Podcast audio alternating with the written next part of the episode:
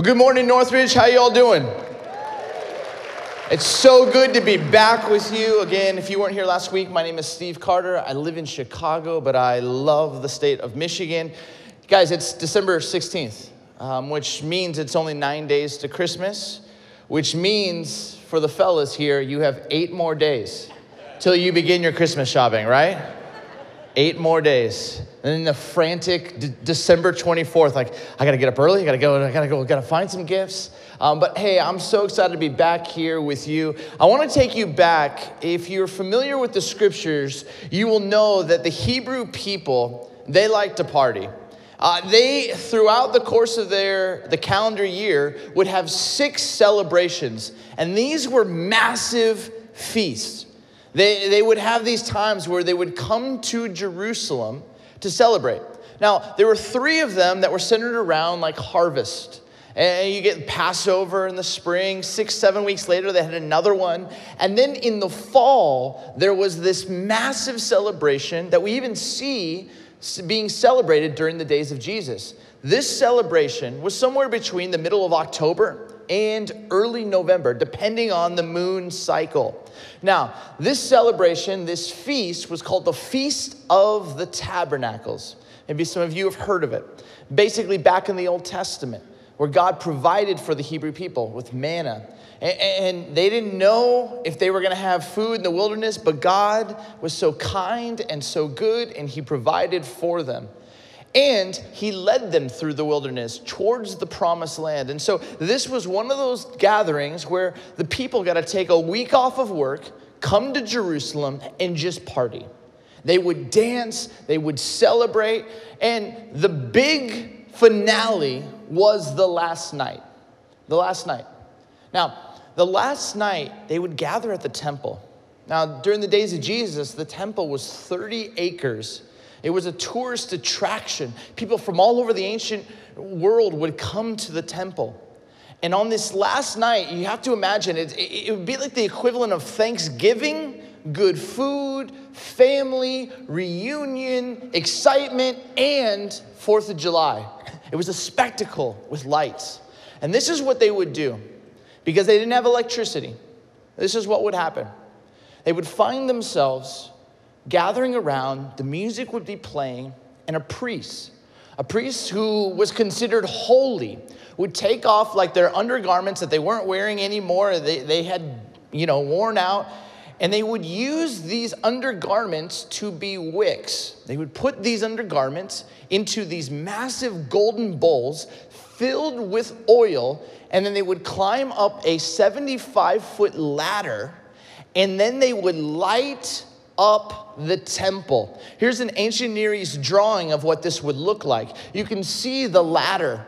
And you can see people just celebrating, and the, you would have instruments, and it was kind of like the 4th of July, just lighting up the, the temple.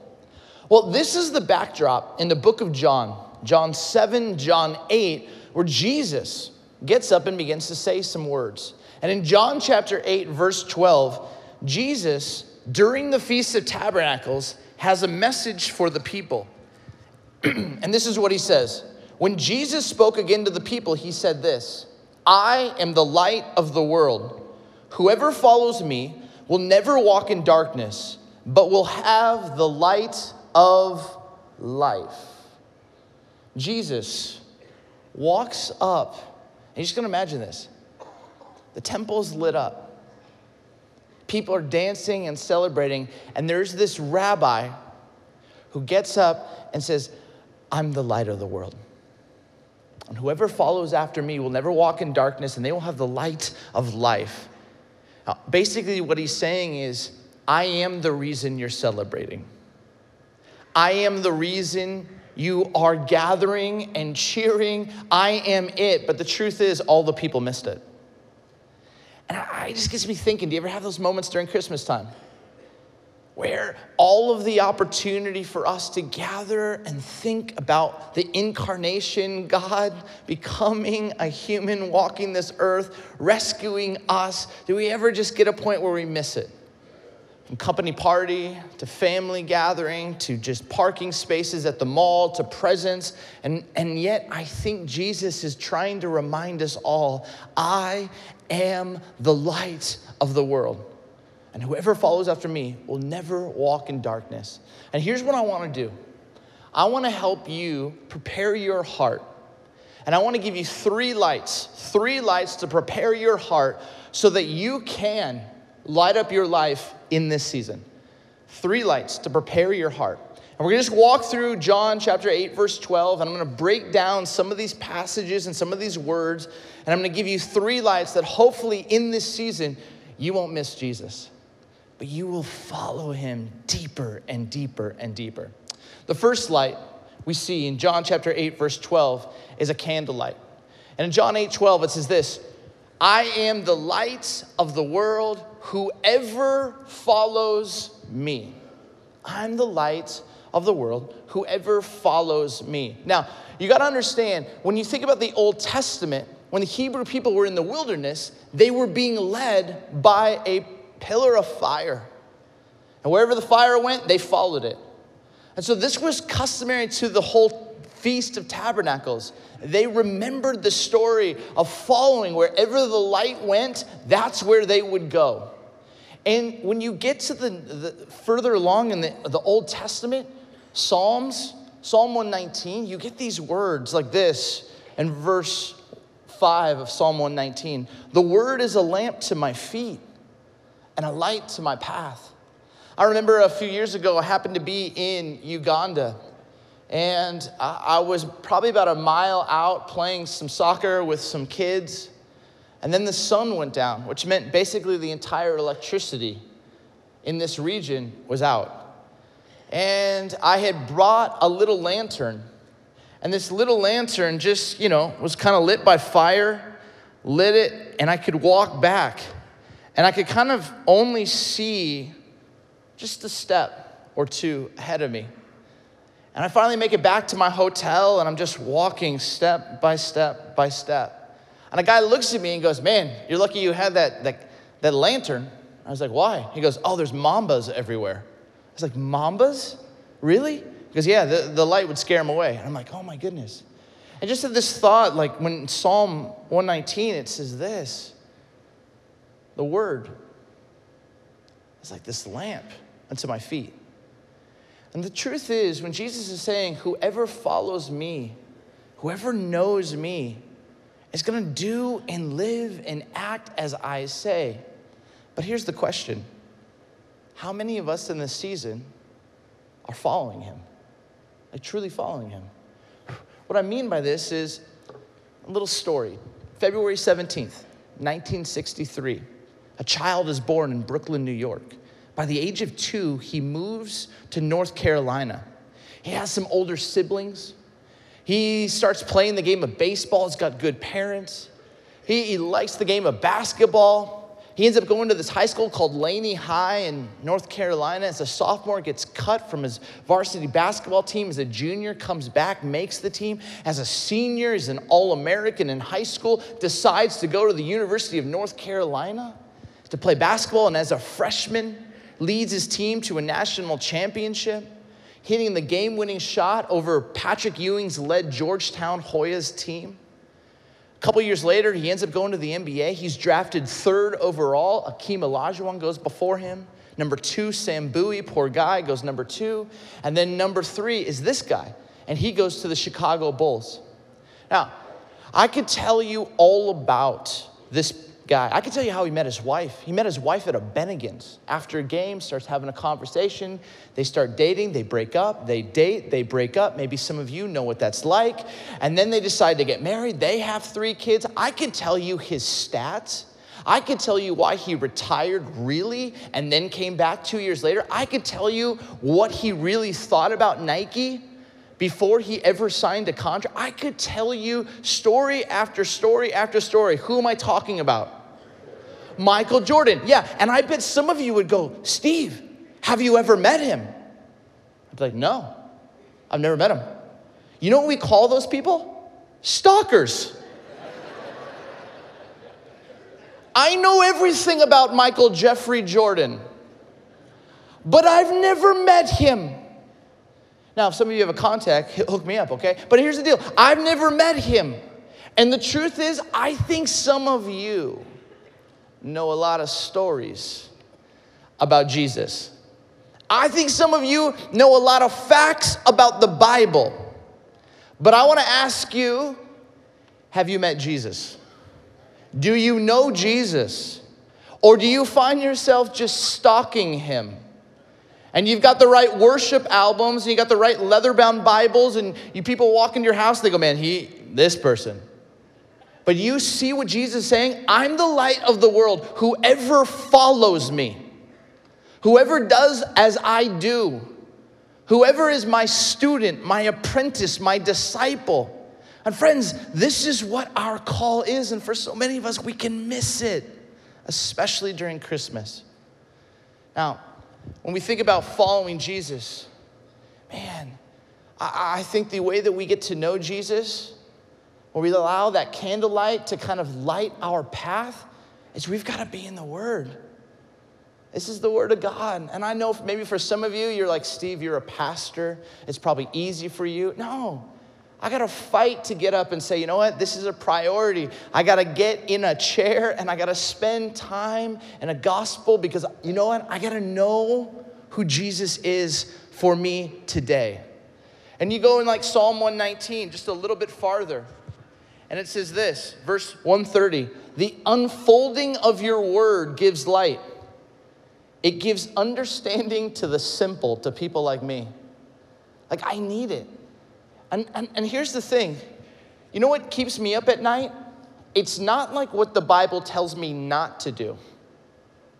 What keeps me up at night is what the Bible tells me to do to love my enemy,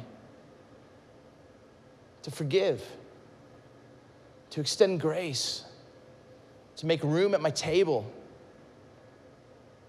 I think when you start learning the way of Jesus, it does something inside of you. And that's when you get to light up your life because you go, man, this is the best way to live. There's no other teacher, no other Lord, no other Savior that could ever compare to Jesus. I, I, any of you know who Chance the Rapper is? Some of you? Okay. Uh, let me just, he's from Chicago. He's probably one of the biggest recording artists of our day. If you don't know him, your grandkids do. If you don't know him, your kids do. And, and, and I'll just say this um, Chance the Rapper shocked the world this week. And this is, this is basically what he told America, and he told his fans I'm going on a sabbatical. Everyone's like, What? A sabbatical? What, what, do you, what do you mean by that? And then this is what he said I'm going away to learn the Word of God, which I am admittedly very unfamiliar with. I've been brought up by my family to know Christ, but I haven't taken it upon myself to really just take a couple days and read my Bible. We all quote scripture and tell each other what God likes and doesn't like. But how much time do we spend as followers of Jesus to really read and know his word? I'm definitely guilty of not devoting time to it. And so he's just gone away, yeah, to go and read. And this is what he's been doing he's been posting verses that he's been reading. He's been on like Facebook Live, Instagram stories, and he's literally just reading the book of Galatians and going, Does anybody want to join me? And millions upon millions of people are just listening to him read the Bible.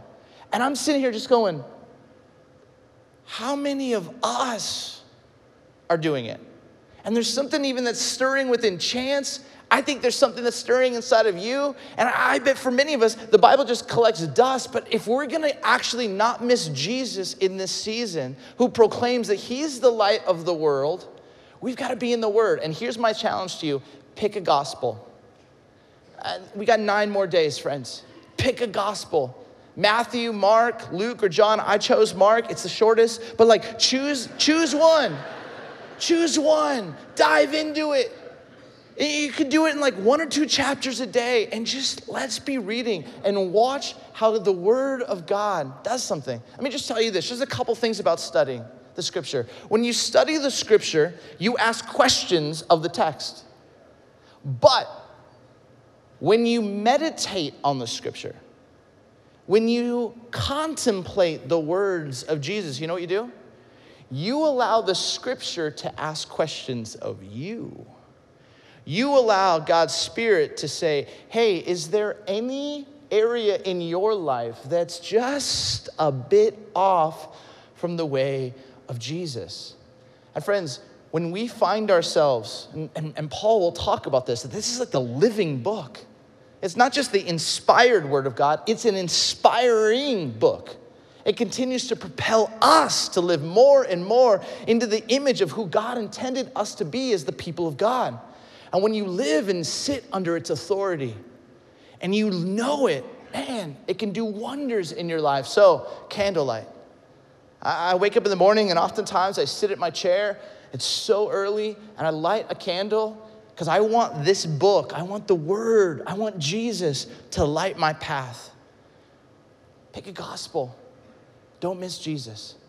The second light, I gotta tell you, is one that I learned about in high school. My, my senior year, I, I joined the drama team.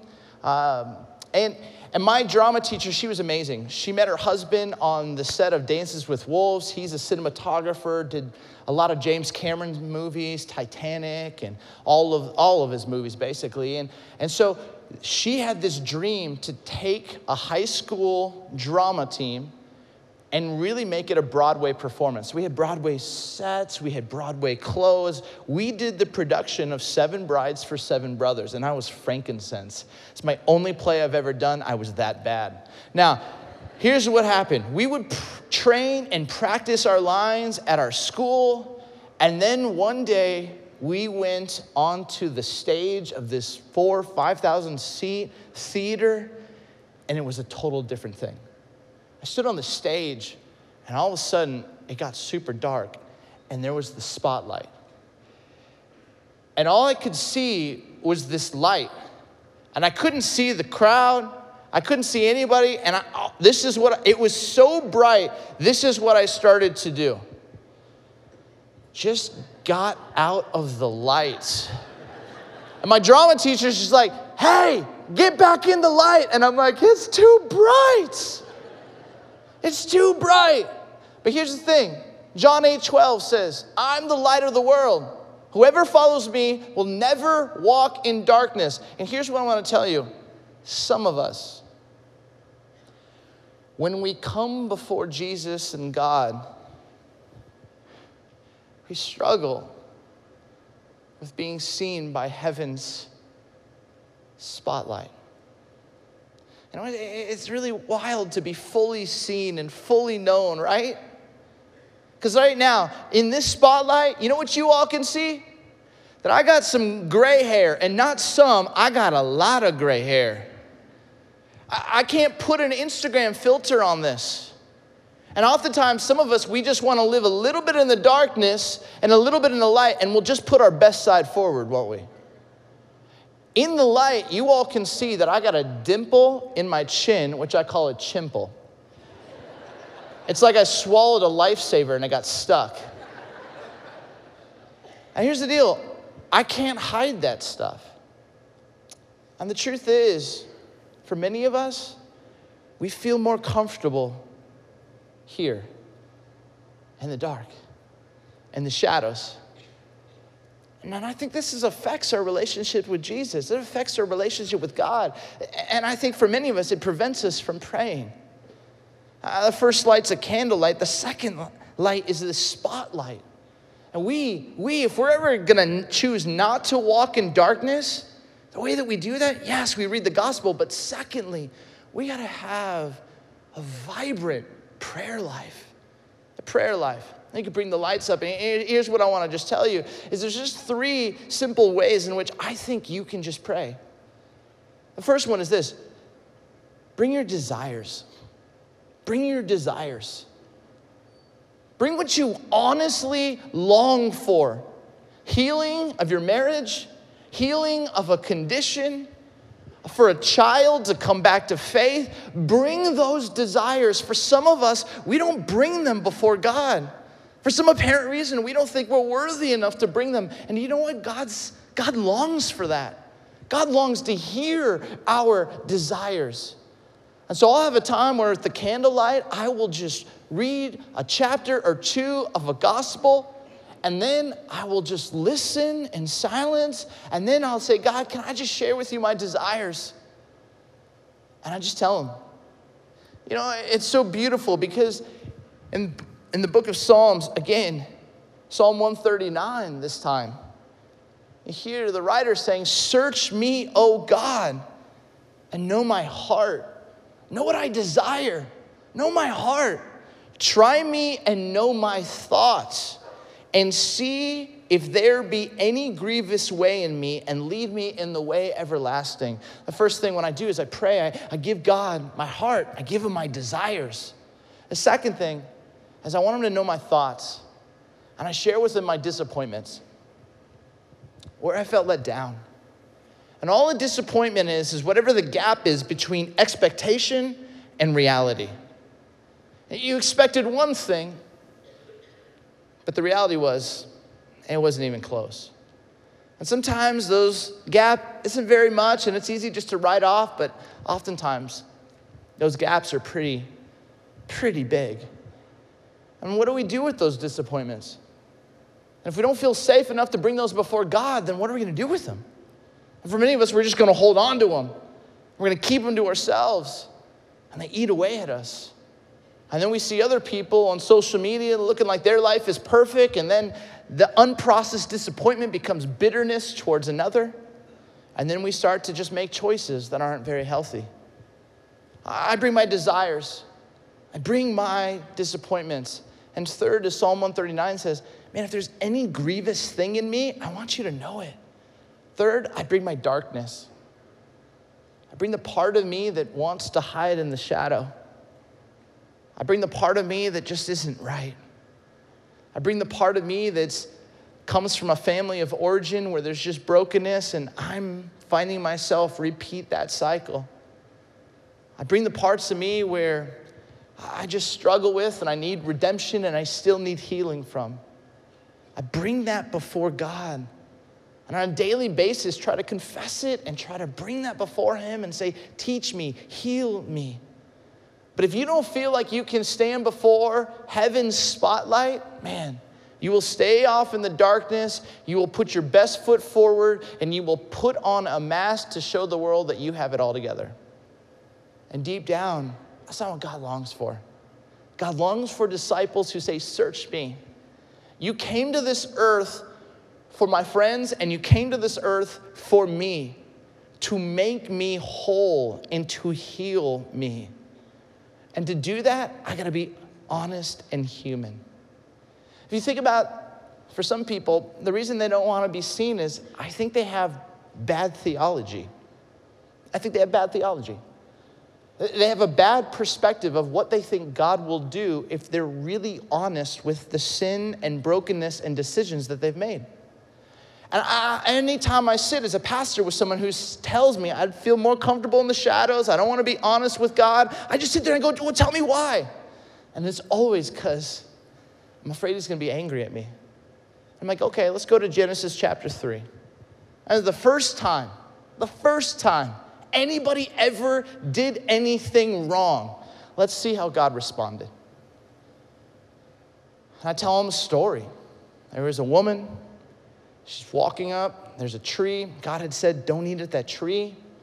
But there was this crafty snake, and some of you might know the story, and the serpent just begins to say, Hey, if you eat of this fruit, you'll be just like God. God's holding back on you. And when the woman saw that it was desirable for gaining wisdom and pleasing to the eyes, she took some and she ate it. Then she gave some to her husband. He's like, free food. And he ate it. And then all of a sudden they realized we're naked. And the woman said, I'm naked. That's so uncool. And the guy's like, You're naked. That's so cool. And they have this moment where they're like, I, I don't know what's going on, but they feel the first sense of anxiety and shame. And they do what so many of us do they cover up. They go and they make clothes. Maybe for some of you, you go and buy clothes. They go and take some figs, and maybe for some of you, you go and eat fig Newtons. I don't know what you do, but we all try to cover up in some capacity when we feel anxiety and shame. And then when you read Genesis 3, it says, Then they heard the sound of God walking in the cool of the day. And so they went and hid. It's the first game of hide and seek in the Bible. And God, as He's walking, you know what He says? He says, Where are you?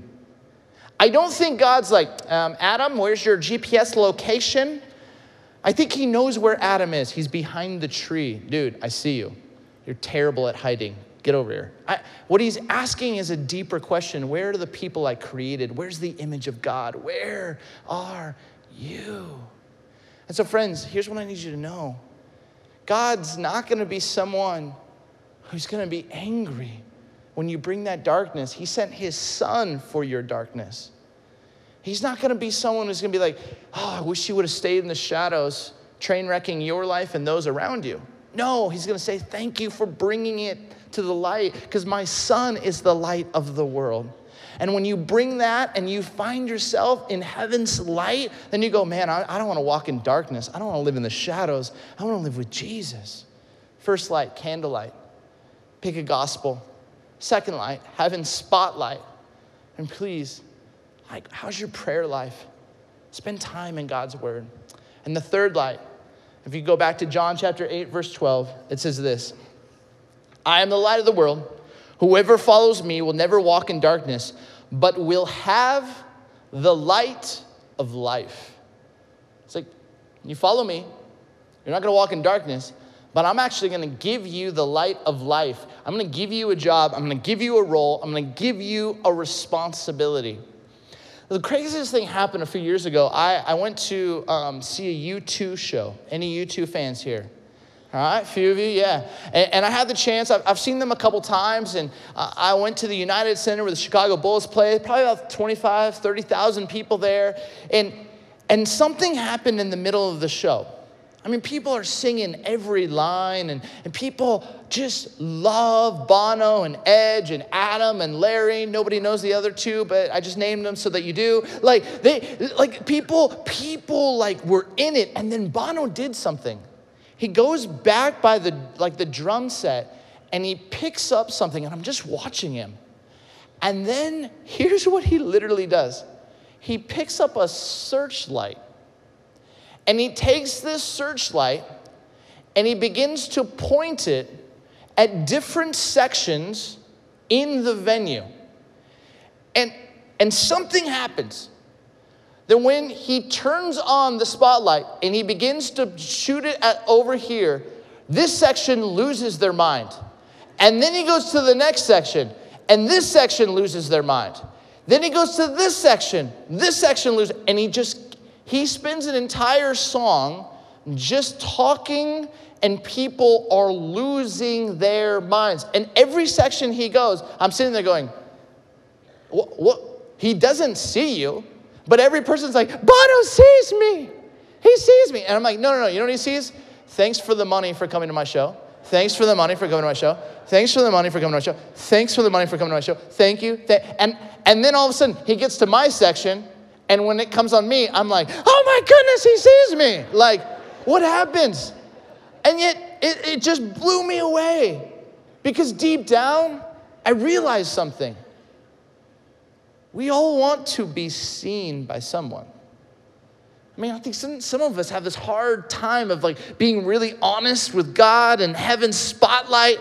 But I think deep down, we want our friends to notice us. We want people to see us. We want people to actually kind of know us. And Jesus came to this world to light up our life, to know you, to be in relationship with you. This wasn't about religion, it wasn't about rituals, it was about you and your relationship with God.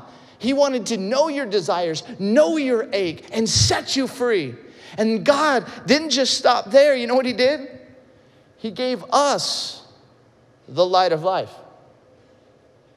And everywhere we go, we have this chance to go after people, to go and just shine a light, to go and search people out, to go and try and find people who are longing, desperately longing to be known and seen. And that's what God has entrusted to us. Look what the, the, book of Matthew says. Jesus says this, and this is the message version. I love how it says. Here's another way to put it You're here to be light, bringing out the God colors in the world. God is not a secret to be kept. We're going public with this, as public as a city on a hill. If I make you light bearers, you don't think I'm going to hide you under a bucket, do you? I'm putting you on a light stand. Now that I've put you there on a hilltop, on a light stand, shine. Keep open house. Be generous with your lives. By opening up to others, you'll prompt people to open up with God, this generous Father in heaven. Do you understand this? It's like when you said yes to Jesus, and when you, when you dive into a gospel and you begin to say, I want to follow after Jesus, I don't want to stalk him, I want to know him. When you have these prayers where you're like, you're praying and you're giving God your desires and your disappointments and your darkness, God's like, yeah, yeah, I know, I know. And here you go. Here's your searchlight. Who are you going to go after? Who are you going to point people to? I, I remember going to Chile uh, a number of years ago with a buddy of mine from Grand Rapids. And, and my buddy Corey had never gone surfing, and Chile has got some amazing breaks. And so I told him, I said, hey, we're going to go surfing. And, and we went down one day, a couple hours south, to this amazing, amazing beach. And we only had a certain amount of wetsuits and surfboards, so we kind of had to divvy up. And I said, hey, Corey, you go the first round. I'll sit back and I'll read. And, um, but here's the rule. Here's the rule. You have one rule, one rule. It's stay with the Chilenos. Don't go off on your own. Stay with them. If they're over there, you go over there. You are their shadow. Follow them.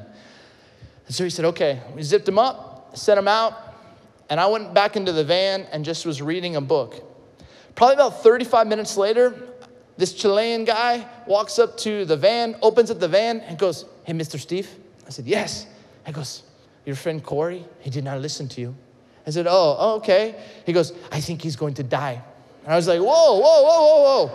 What do you mean? He goes, Look. And so I get out of the van, and there's all the Chilean surfers. And then there's Corey.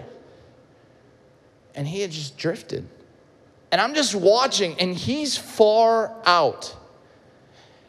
And I'm just sitting here going, this isn't good. He got married like three months earlier. This is not good. This is not the phone call I want to make. This is not why we came to Chile. You had one job, dude, one job. And he's not on the board, and waves are just breaking, and he's just flapping his arms. And so like, I, I try to whistle, but I can't, like some people can with their like super loud. But I'm trying to get Gabe's attention, one of the Chilean guys. And, and out of the corner, like my ear, like I can hear, I can hear Corey screaming something. And you know he's screaming? He's screaming, por favor, por favor, which if you know Spanish is just the word please, please. Like, and, and all of a sudden we get Gabe over there to Corey and we start to bring Corey in and, and finally Corey comes in and he's just laying on the water and laying on the sand. He's like a beached whale right now. He's just exhausted. And, and I didn't have the mercy gift in this moment. And I just walked up to him. I was like, dude, what were you screaming? And he's like, por favor. I was like, please? That was, that was like your go to word. And he's like, I only know four Spanish words. Si, no, por favor, and andale. And like, I, I, like, I, I didn't know what else to say. And, and yet there was something so beautiful about this. Because I started thinking about it later is that there are people in our lives who've just drifted. People in our families who've just drifted. And they don't know the right words to say. But deep down, their ache is please, will somebody see me? Please, will somebody know me? Please, will somebody save me? Please, will somebody rescue me? Please, will somebody notice I'm gone? And maybe some of you know that. You've got people in who used to come to Northridge and they just haven't been here in the last season. They used to sit next to you and they've just been drifting.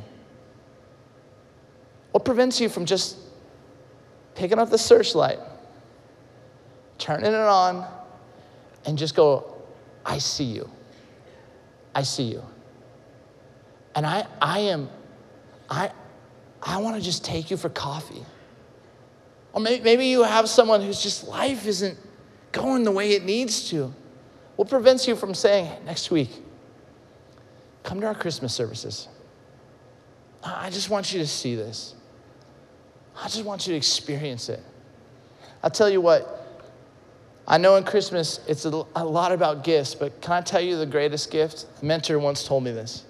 The greatest gift that you can ever give anybody is an introduction to the God who loves them. And this next week is an opportunity for you to introduce some people to the God who loves them. Last week I talked about preparing to invite others, and I hope that you will do that because if you literally go to the gospel, like I said, and you choose one, and you actually start to pray and bring your desires and your disappointments in darkness, you know what God's gonna always do out of the gospel and out of prayer? It's gonna lead you to his heart. And you know what his heart is? For people. Every single time. And the more you're in the word and the more that you're in prayer, the more your heart will expand for other people. Who will you invite next week? Who will you invite into your life? Who will you bring to the church that you love? Because when you do that, you introduce someone to an opportunity not to drown and drift, but to experience the one who truly is the light of the world. Amen? Amen. Let's stand for closing prayer. Hey, last week I gave you the, those kind of invite cards. If you need more on your way out, the guest services team, they'd love to give you one or two or three. And remember, on the back of it, there's a place where you could write a little note. But I, I just, I'm praying, I'm praying boldly that every seat in this auditorium would be filled next weekend. And, and here's the deal I'm not even on staff here. I, I, I don't get a commission if every state if every seat is filled. There's nothing. I just want that because I want you all to feel the beautiful gift of God using you to help transform the life of another. So, my brothers and sisters of Northridge Church, I pray that you in this coming days before Christmas would experience who the true light of the world is. You choose a gospel You'd find a chair and you would sit and study and meditate on the words of that chapter or two. And then I pray that you would just pray. And you would be honest and human and real with your desires, your disappointments, and the darkness in your life. And, and I pray that God would hand you that searchlight. So whether you're at Starbucks, whether you're at the mall, whether you're at, in your neighborhood, whether you're at a company party, you would see that God's given you and entrusted you the light of life. And I pray that you would shine it on those that have drifted so that those in their hearts who are crying out, por favor, can know that a God truly sees them. Have a blessed, blessed week. Grace and peace. Thank you.